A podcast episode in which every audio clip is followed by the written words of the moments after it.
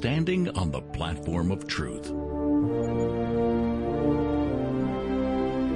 Pioneer Health and Missions.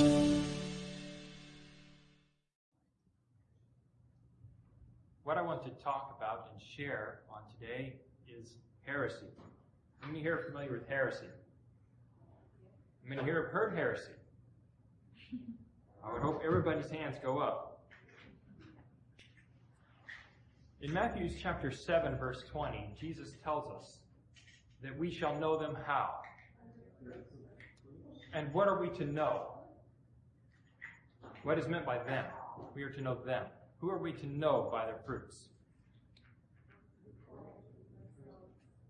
What's that? Those who call themselves Christians. All right, I would agree with that.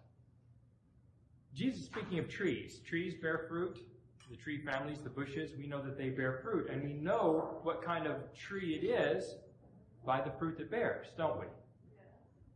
So with people. We could limit it to any one class of men, but men in general, we know them by the fruit that they bear, don't we? Yes. Ought we not to know heresy? We recognize apples, we recognize oranges, we recognize all these different fruits, but do we recognize heresy? Question. And the question is, where do we draw the line? A line distinguishes things, it divides things, right? We want to know where to, to draw the line. How to recognize heresy. What is it? Well, to begin, here's a statement, a definition from one of the most well-known dictionary writers of the 19th century. His name was Noah Webster. In defining heresy, he says it is a fundamental error in religion, or an error of opinion respecting some fundamental doctrine of religion. The scriptures being the standard of faith, any opinion that is repugnant to its doctrines is what? Heresy. Now here comes a difficulty. As men differ in their interpretation of scripture, an opinion deemed heretical by one body of Christians may be deemed orthodox another. So we have the scripture, don't we? Yes, we do. All Christians have the scripture, don't they? Why so many denominations? Why are we so divided? Different interpretations. We all have the same words, but the problem is how we interpret them, how we understand them. Our opinions on those scriptures are what create heresy, and heresy is what divides. Interestingly enough, the word heresy in the Bible is, is a number of times translated sect. A heresy is a sect. That's what divides. We have sects in the world. They're called denominations. And they're divided according to their opinions on the scriptures. So what is heresy? Well, here we kind of have a basic definition.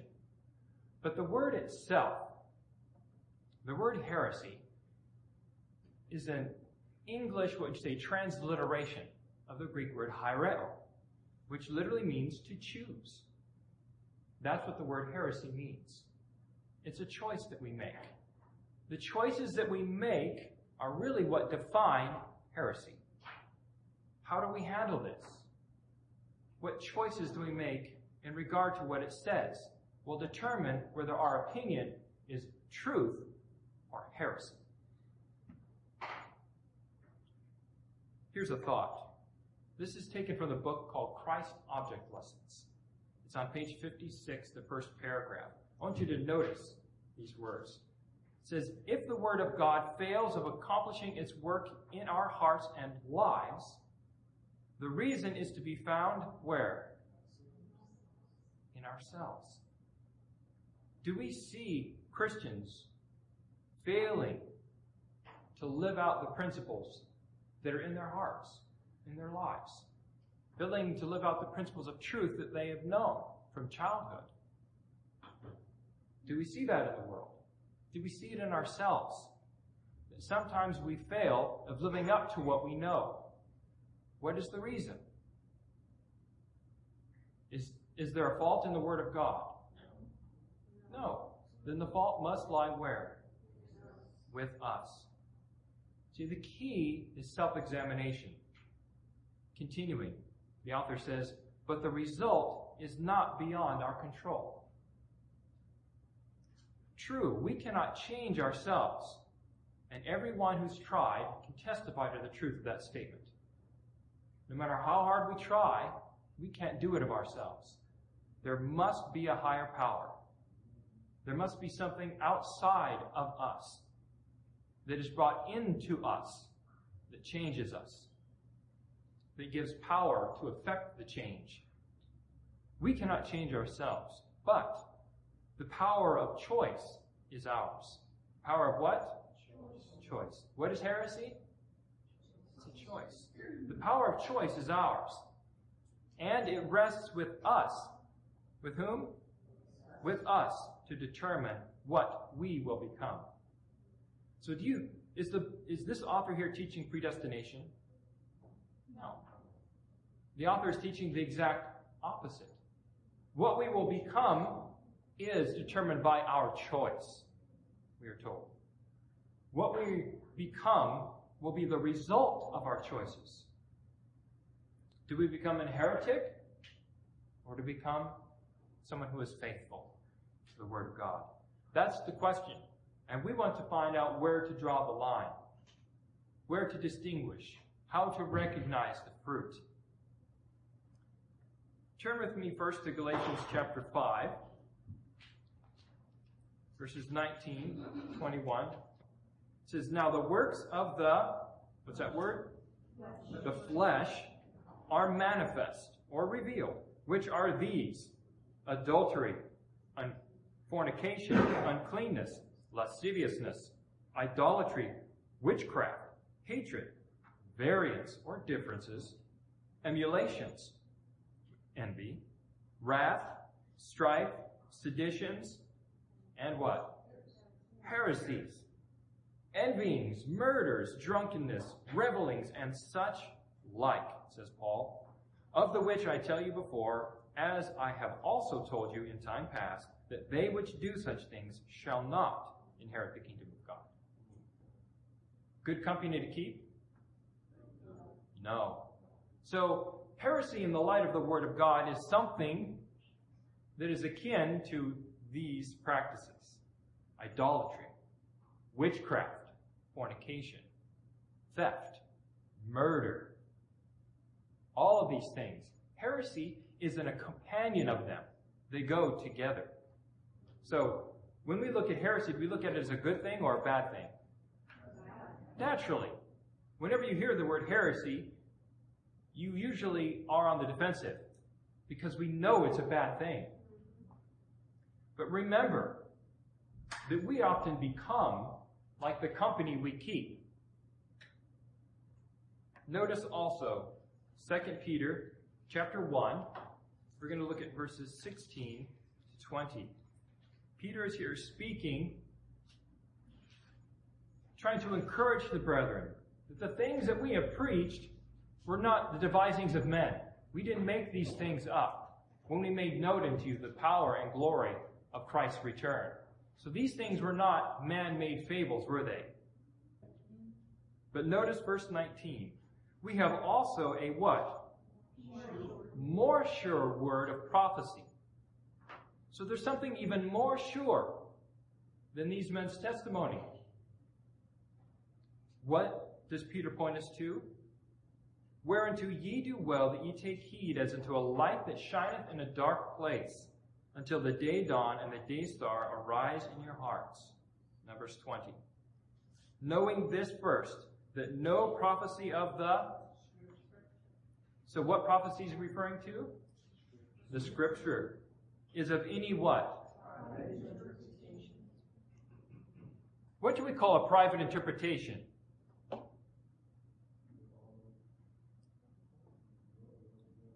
We call it heresy.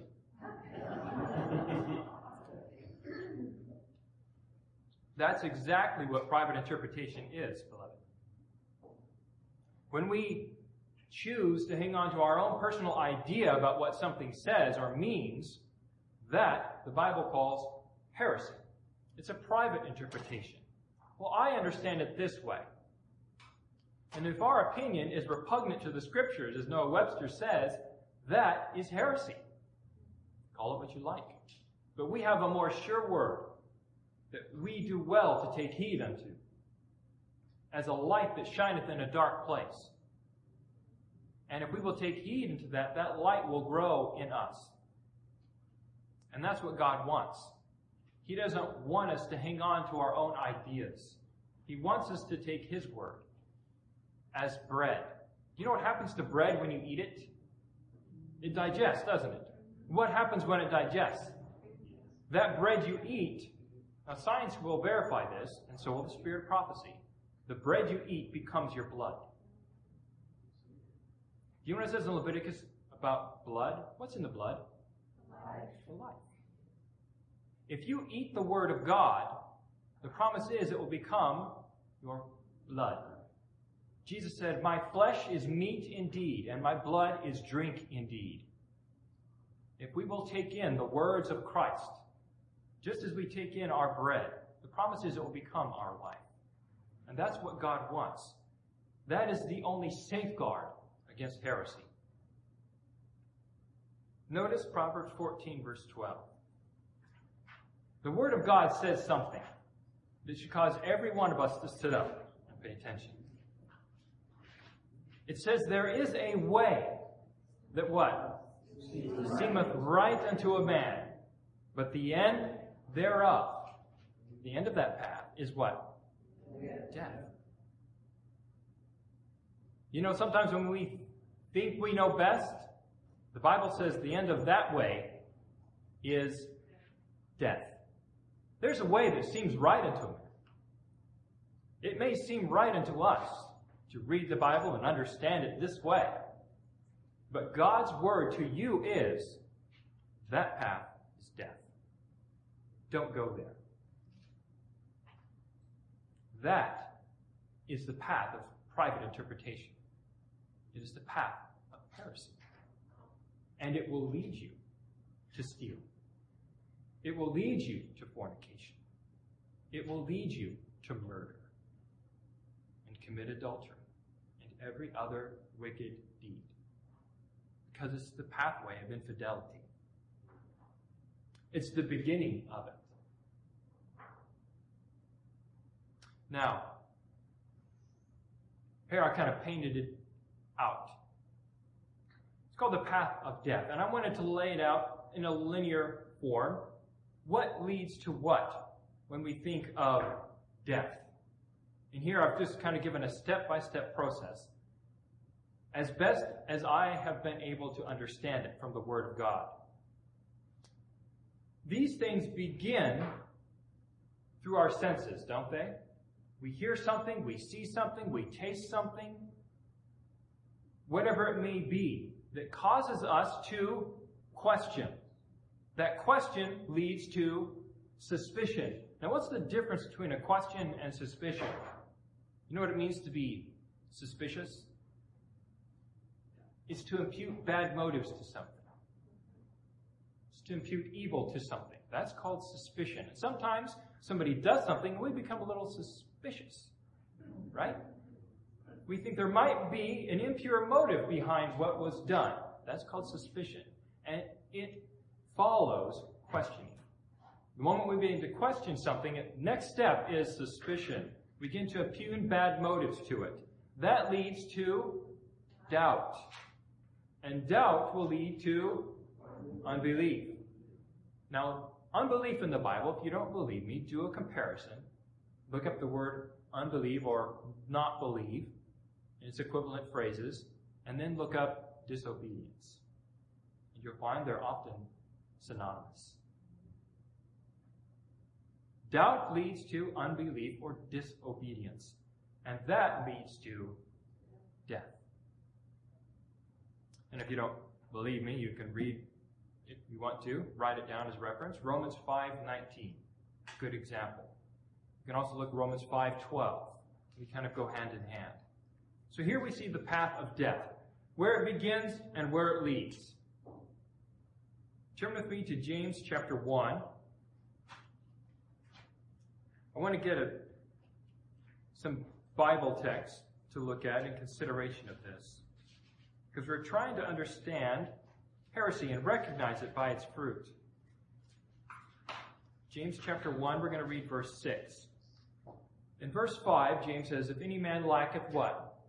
Wisdom, let him ask of God, who gives to all men how? Liberally, and upbraideth not. God knows we are ignorant. He's waiting for us to ask. And God is willing and wanting to give to us that which we need. And He's not going to upbraid us or chastise us or make us feel bad for asking Him because that's what He wants. Just like a good parent. When our child comes to us seeking wisdom and guidance and direction, we're not going to chastise them if we love them. We're going to point them in the right path. And so is God toward us. But notice, let's look at the last part of verse 6. But let him ask in what?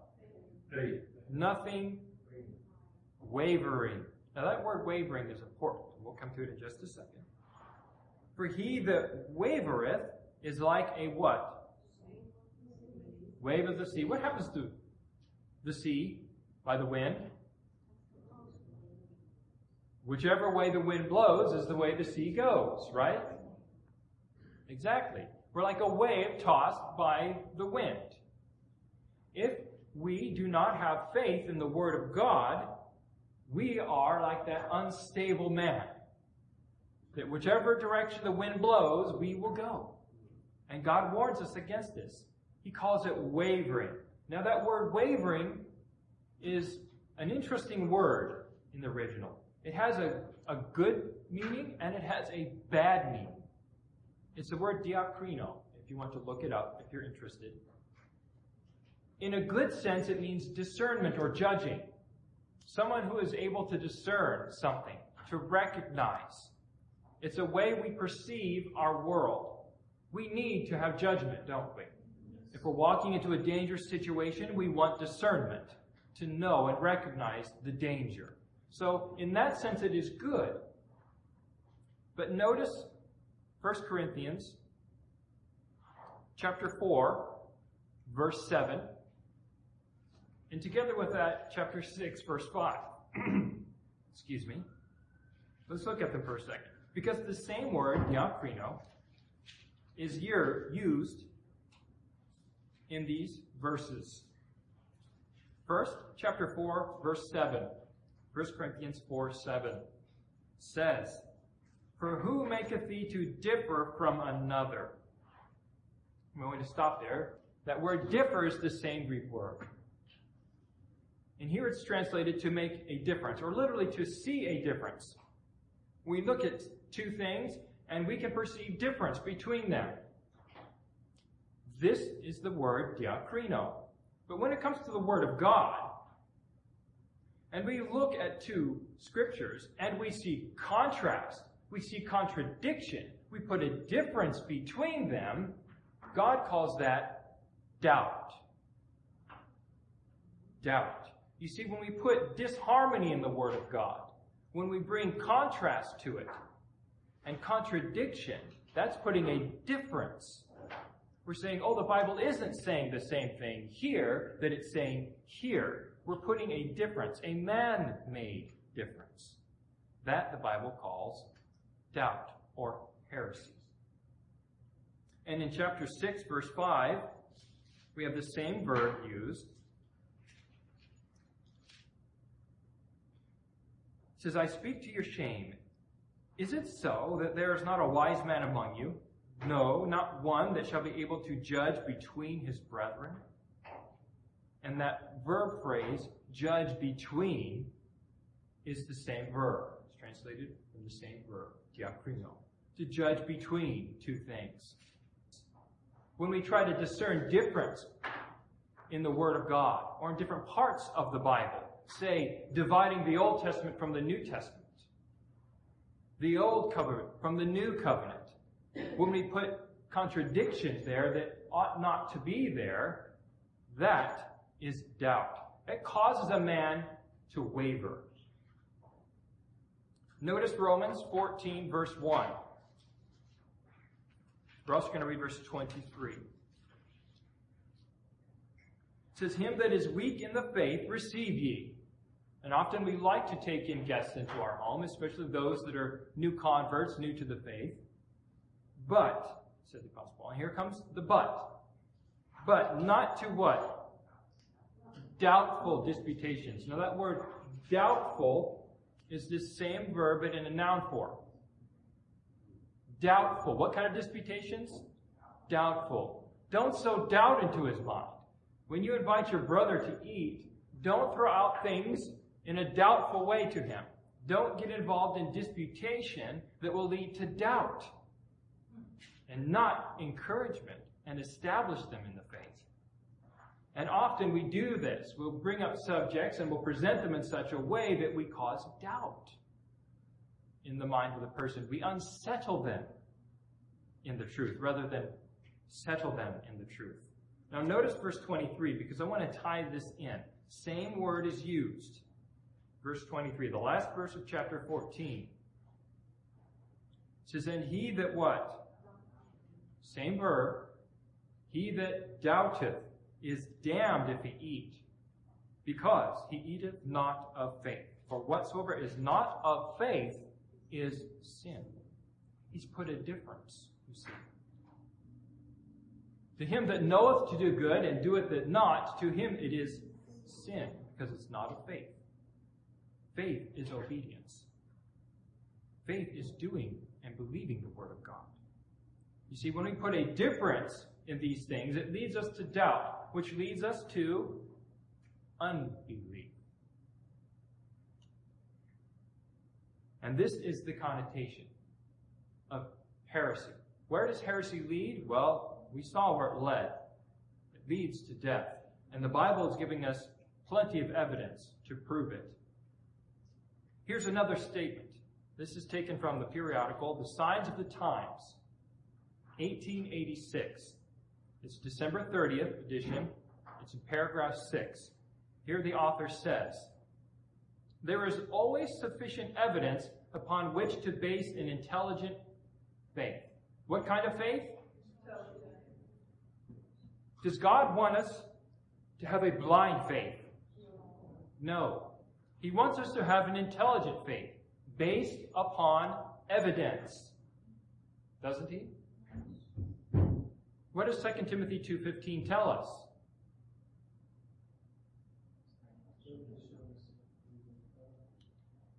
That's right. We're admonished to study to show ourselves approved unto God. God wants us to study. When a subject matter is presented to us, the obligation now rests upon us to study for ourselves, to know, and to base our faith upon an intelligent understanding of the Word of God. And we are told that there is always sufficient evidence. How long? How often? Always. Continues. But God will never remove from any man all occasion, another strong word, all occasion for doubts.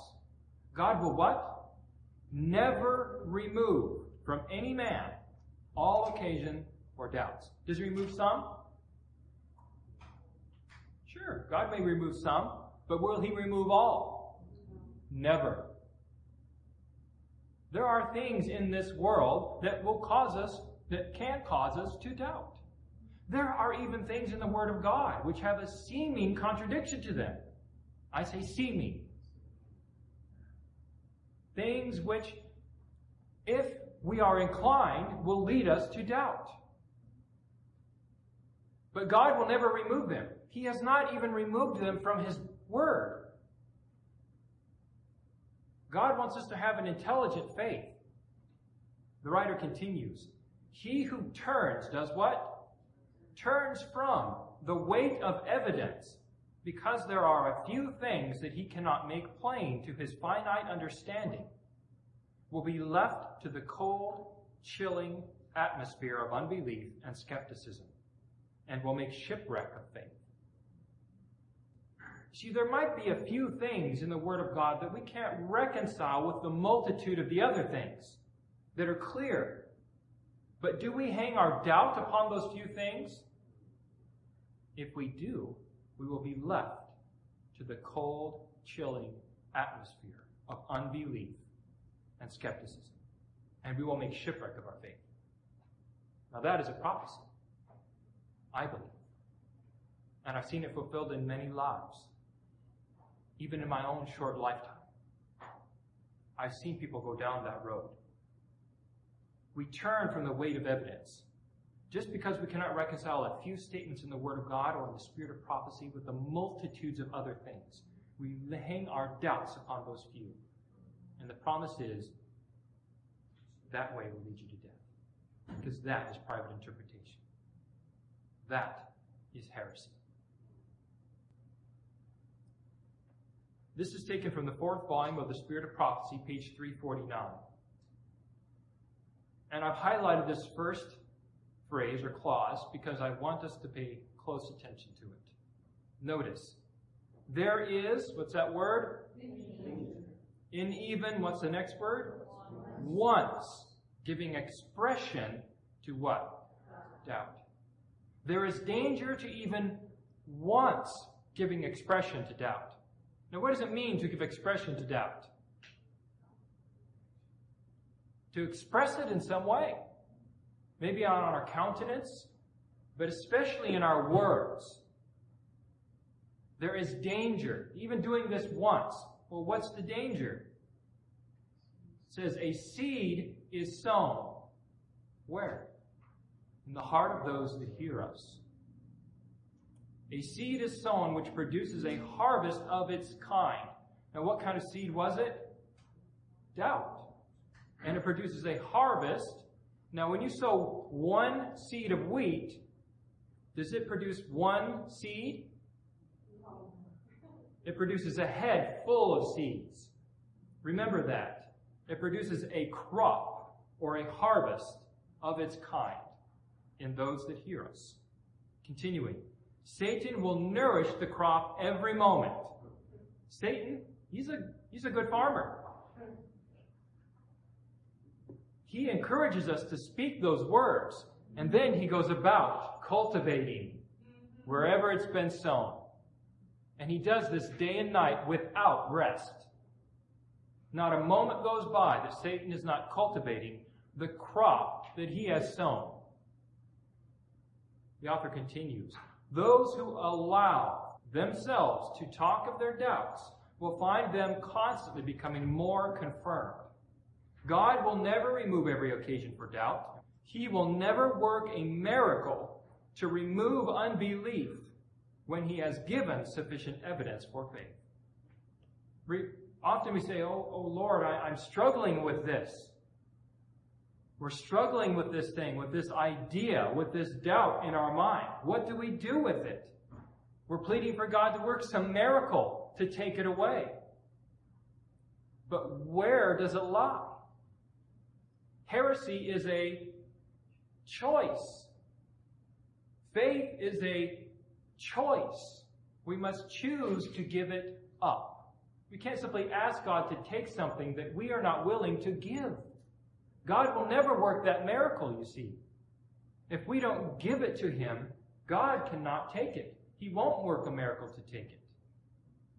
We must give our doubts to God. Because there is sufficient evidence for everything God has asked us to believe. And again, simple statement. When you are tempted, at what point? The point temptation comes. When temptation comes, or when you are tempted to give expression to doubt or to speak your mind, restrain your words. Now, this I want to quote to you, and normally I would not. This was from a personal letter that this author, Sister White, wrote to a man. And this man was struggling with the same things, with doubt, with suspicion. His mind was overcome with these things. And in a letter to him, she says these words I beg of you to keep your doubts, your questionings, your skepticism to yourself. Now, where do we draw the line? I'm going to stop there for a moment. Where do we draw the line? There's a line that must be drawn. We may have questions. We may even have doubts in our mind. But as long as it remains in our mind, God can deal with it. God can deal with that. But the moment we give expression to it and we sow that seed broadcast, now we have caused worse trouble, much worse. You see, there's a line that must be drawn, that we must understand. God is pleading with us. Yes, He knows we have doubts. He knows we have difficulties with certain things. But He's pleading with us. Hold them to yourself. Give me time. Be patient. All things will work out in your mind and heart if you will but believe. Be patient and restrain your words. The author continues When you breathe out your dark thoughts and feelings, Satan stands ready to make these thoughts and feelings so intensely powerful in their deceptive character that many souls will be deceived and the breath of doubt, of complaint, and unbelief is what? It's like a disease. Once breathed out, it's like Pandora's box. You ever heard that myth in the Greek myths about this box that contained all the troubles of the world? And it was never to be opened because once it's opened, it could never be closed. And this is the way it is with doubt. Doubts arise. We have difficulties, questions in our mind. But as long as we are patient and willing for God to work out the difficulty, God will fulfill his promise. But the moment we open up our mouths to sow doubt into the minds of others, we've opened Pandora's box. It can't be shut. And now, all those that are lost because of your words will be blood on you. Second testimony, second volume of the testimonies, page 305. When the lust of the flesh controls a man, and the evil passions of the carnal nature are permitted to rule, what's that verb? Permitted or allowed. When our carnal passions are permitted to rule, skepticism in regard to the realities of the Christian religion is what? Encouraged. And doubts are expressed as though it were a special virtue to doubt. Where does it come from? Where do doubts come from? They come from a carnal heart, an unrestrained heart. See, the danger is when the restraint is released, when we give way to these things, these feelings, and we vent them on others, then the line in the sand is drawn. Now it becomes heresy. It's one thing to hold it in our mind, but we are now beginning to see what happens when we give expression to it. Now, some of you may be familiar with some of these men. All these men, there's a common thread to their life experience. I'll name all of them. Beginning in the left, you have O.R.L. Crozier, Dudley Marvin Canright, hmm. Ludwig Richard Conradi, Albion Fox Ballenger, and Desmond Ford. Hmm. All of these men have a common thread, something which ties them all together, and it's found in James chapter 1, verse 8. A double-minded man is unstable in all his ways. That word double-minded literally means in the Greek to be of two feelings. Do you know what happened to Adam when he saw Eve coming to him with that forbidden fruit? There was conflict. There were now two feelings warring in him. He became double minded. And he minded the flesh rather than minding God. A double minded man, says James, is unstable in all his ways. What is the common thread in all these men? Instability. Double minded. They all entertained doubts regarding the Word of God and the truth. And all of them left the faith. In James chapter 4, verse 8, again, this same word is used. We are told, draw nigh to God, and he will what? Draw nigh to you. Cleanse your hands, ye sinners, and purify your hearts, ye double minded. What must the double minded do?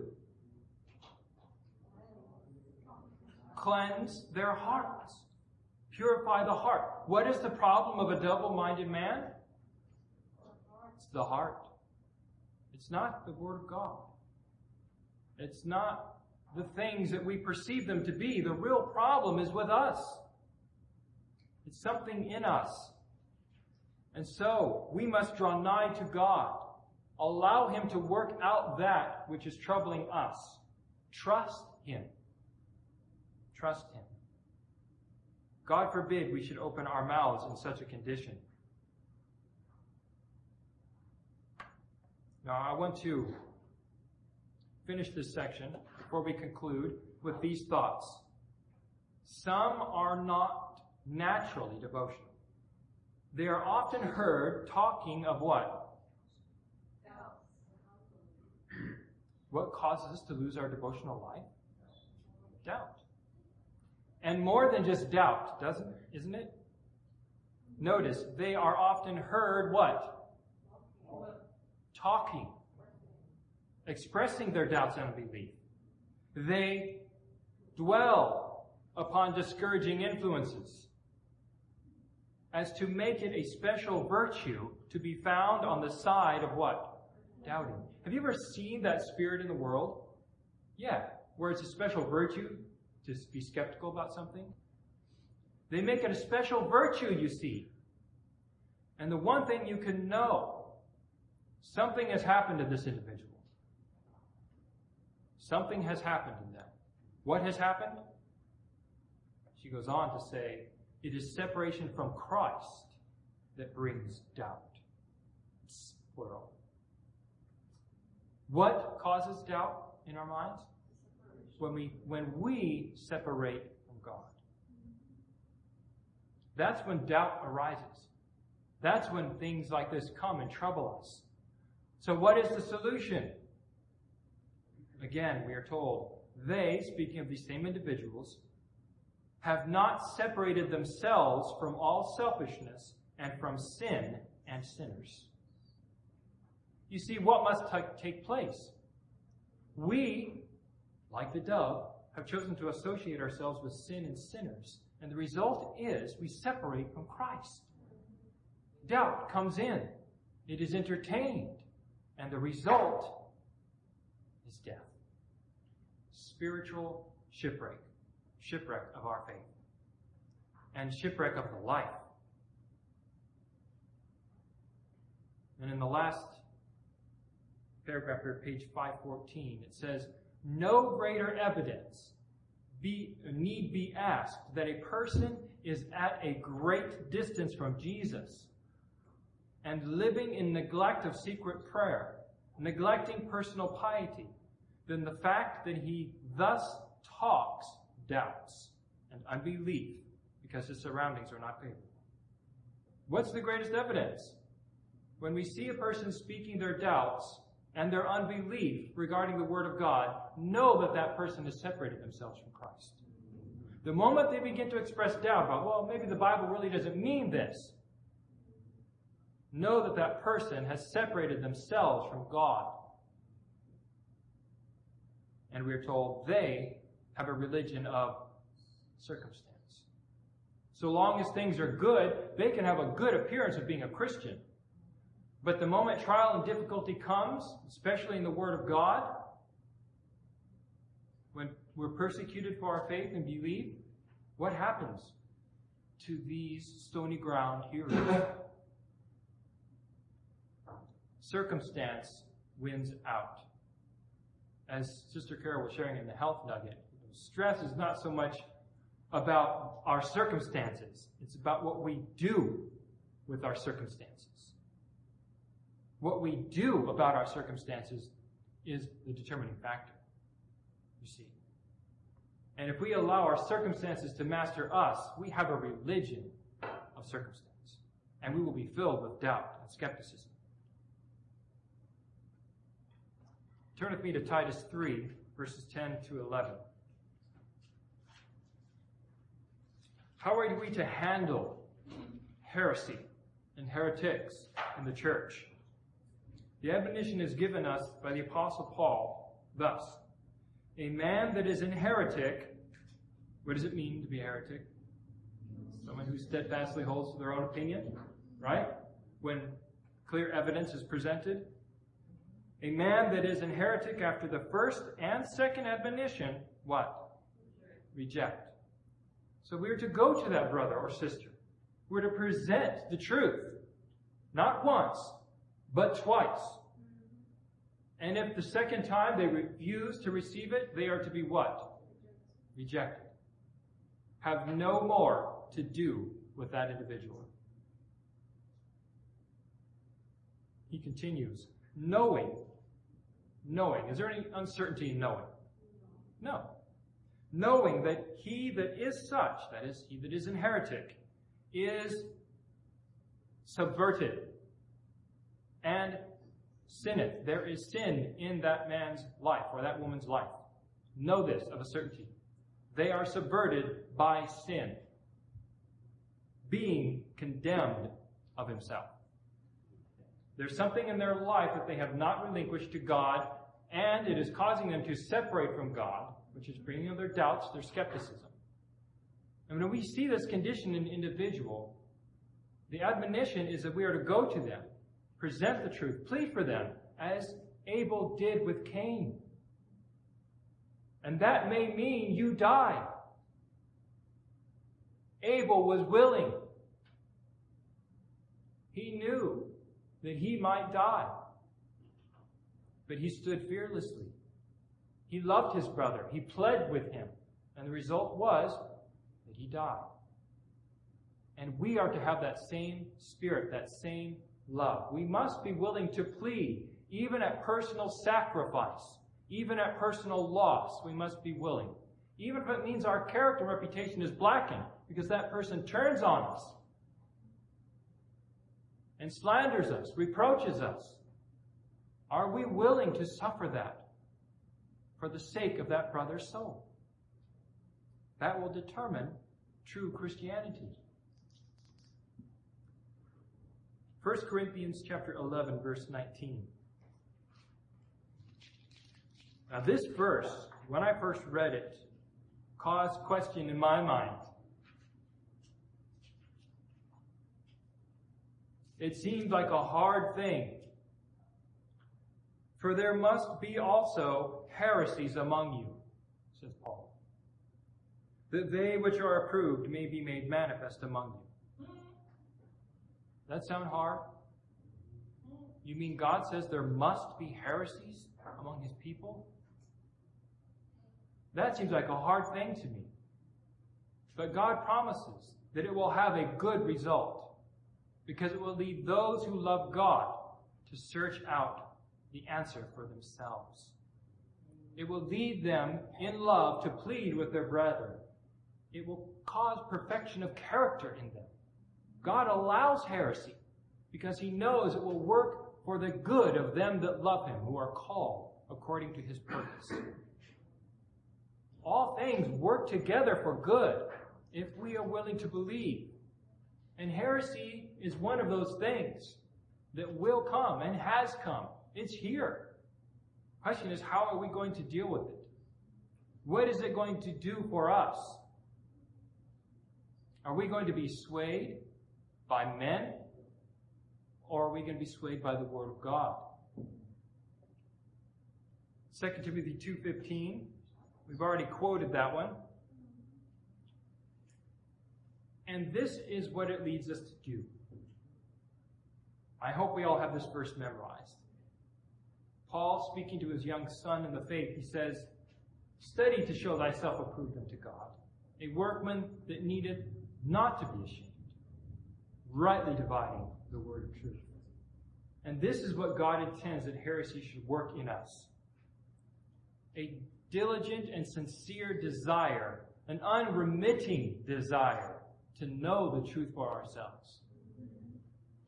Because the moment that fire goes out, it's the beginning of heresy. We must have a love for the truth. In 2 Thessalonians chapter 2, Paul says that those that are deceived by the power of Antichrist, the man of sin, is because they received not the love of the truth, that they might be saved. Love for truth will conquer if it is perseveringly adhered to. If we will persevere through our difficulties, through our questions, through our trials, we are promised victory. And we persevere by faith, not in our own strength. Now I want to conclude.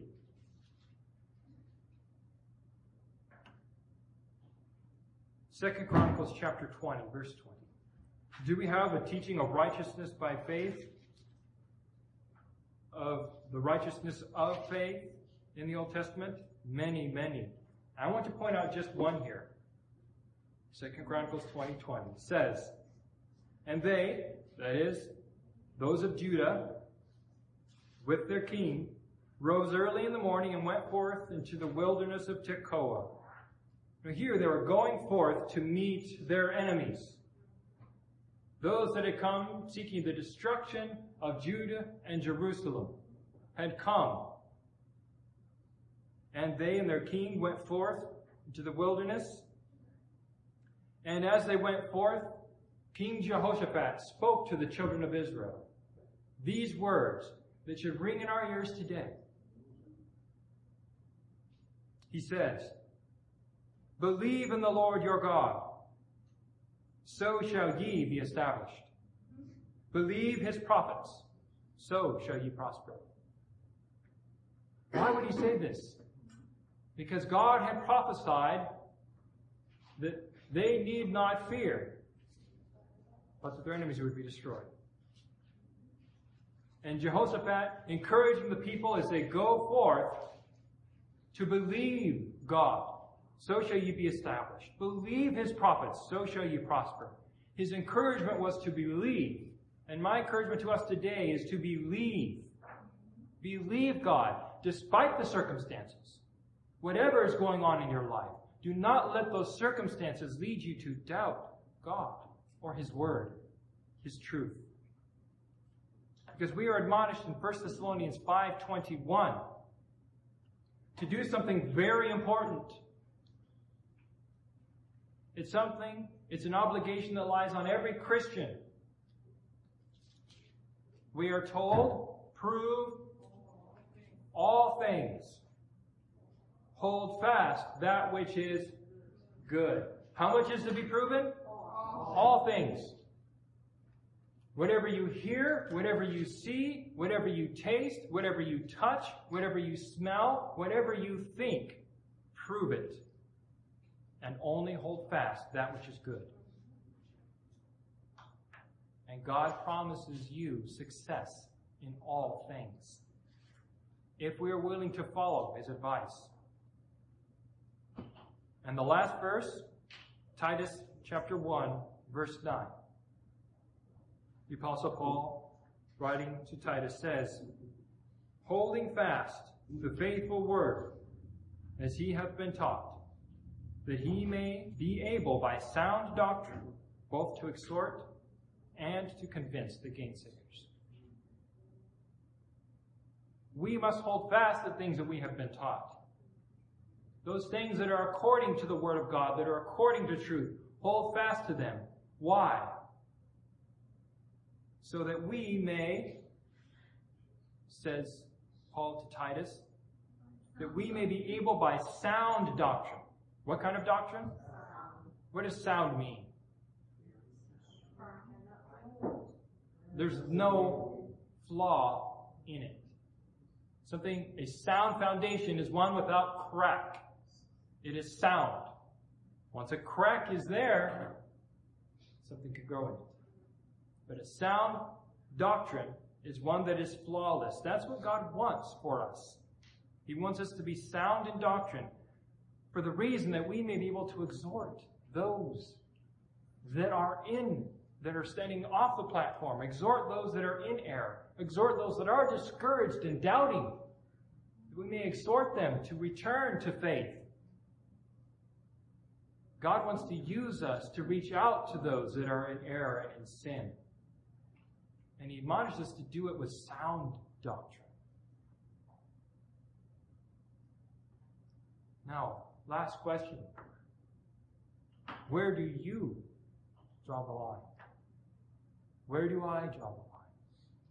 That's the question I want to leave you with today in regard to heresy. Where are we going to draw the line? In regard to ourselves and our fellow men. Jesus said, You shall know them by their fruit. God wants us to know. He doesn't want us to be in uncertainty. He doesn't want us to be in doubt. He wants us to know and to act by that knowledge in faith. And if that's your desire, then I want to invite you to close with me in a word of prayer.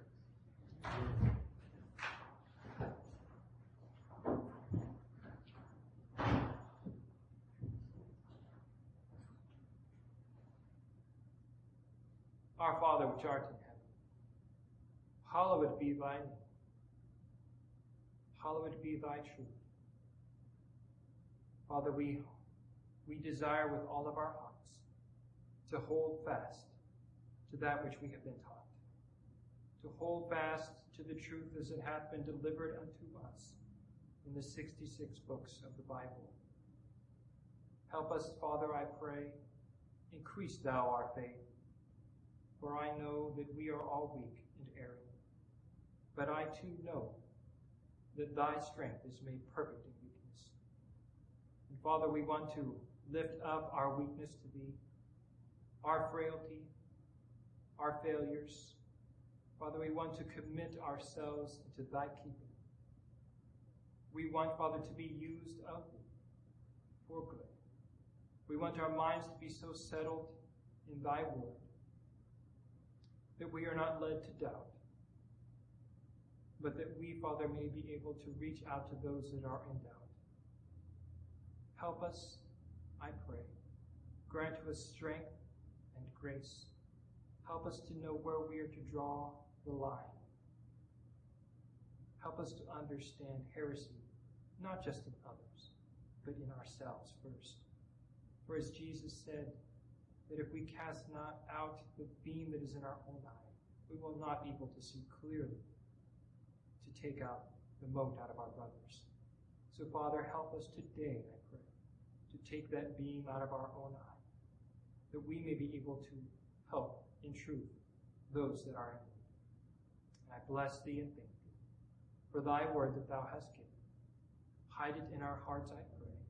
In the blessed name of thy Son, Jesus, we ask.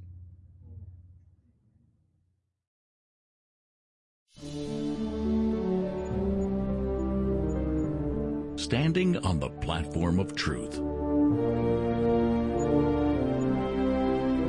Pioneer Health and Missions.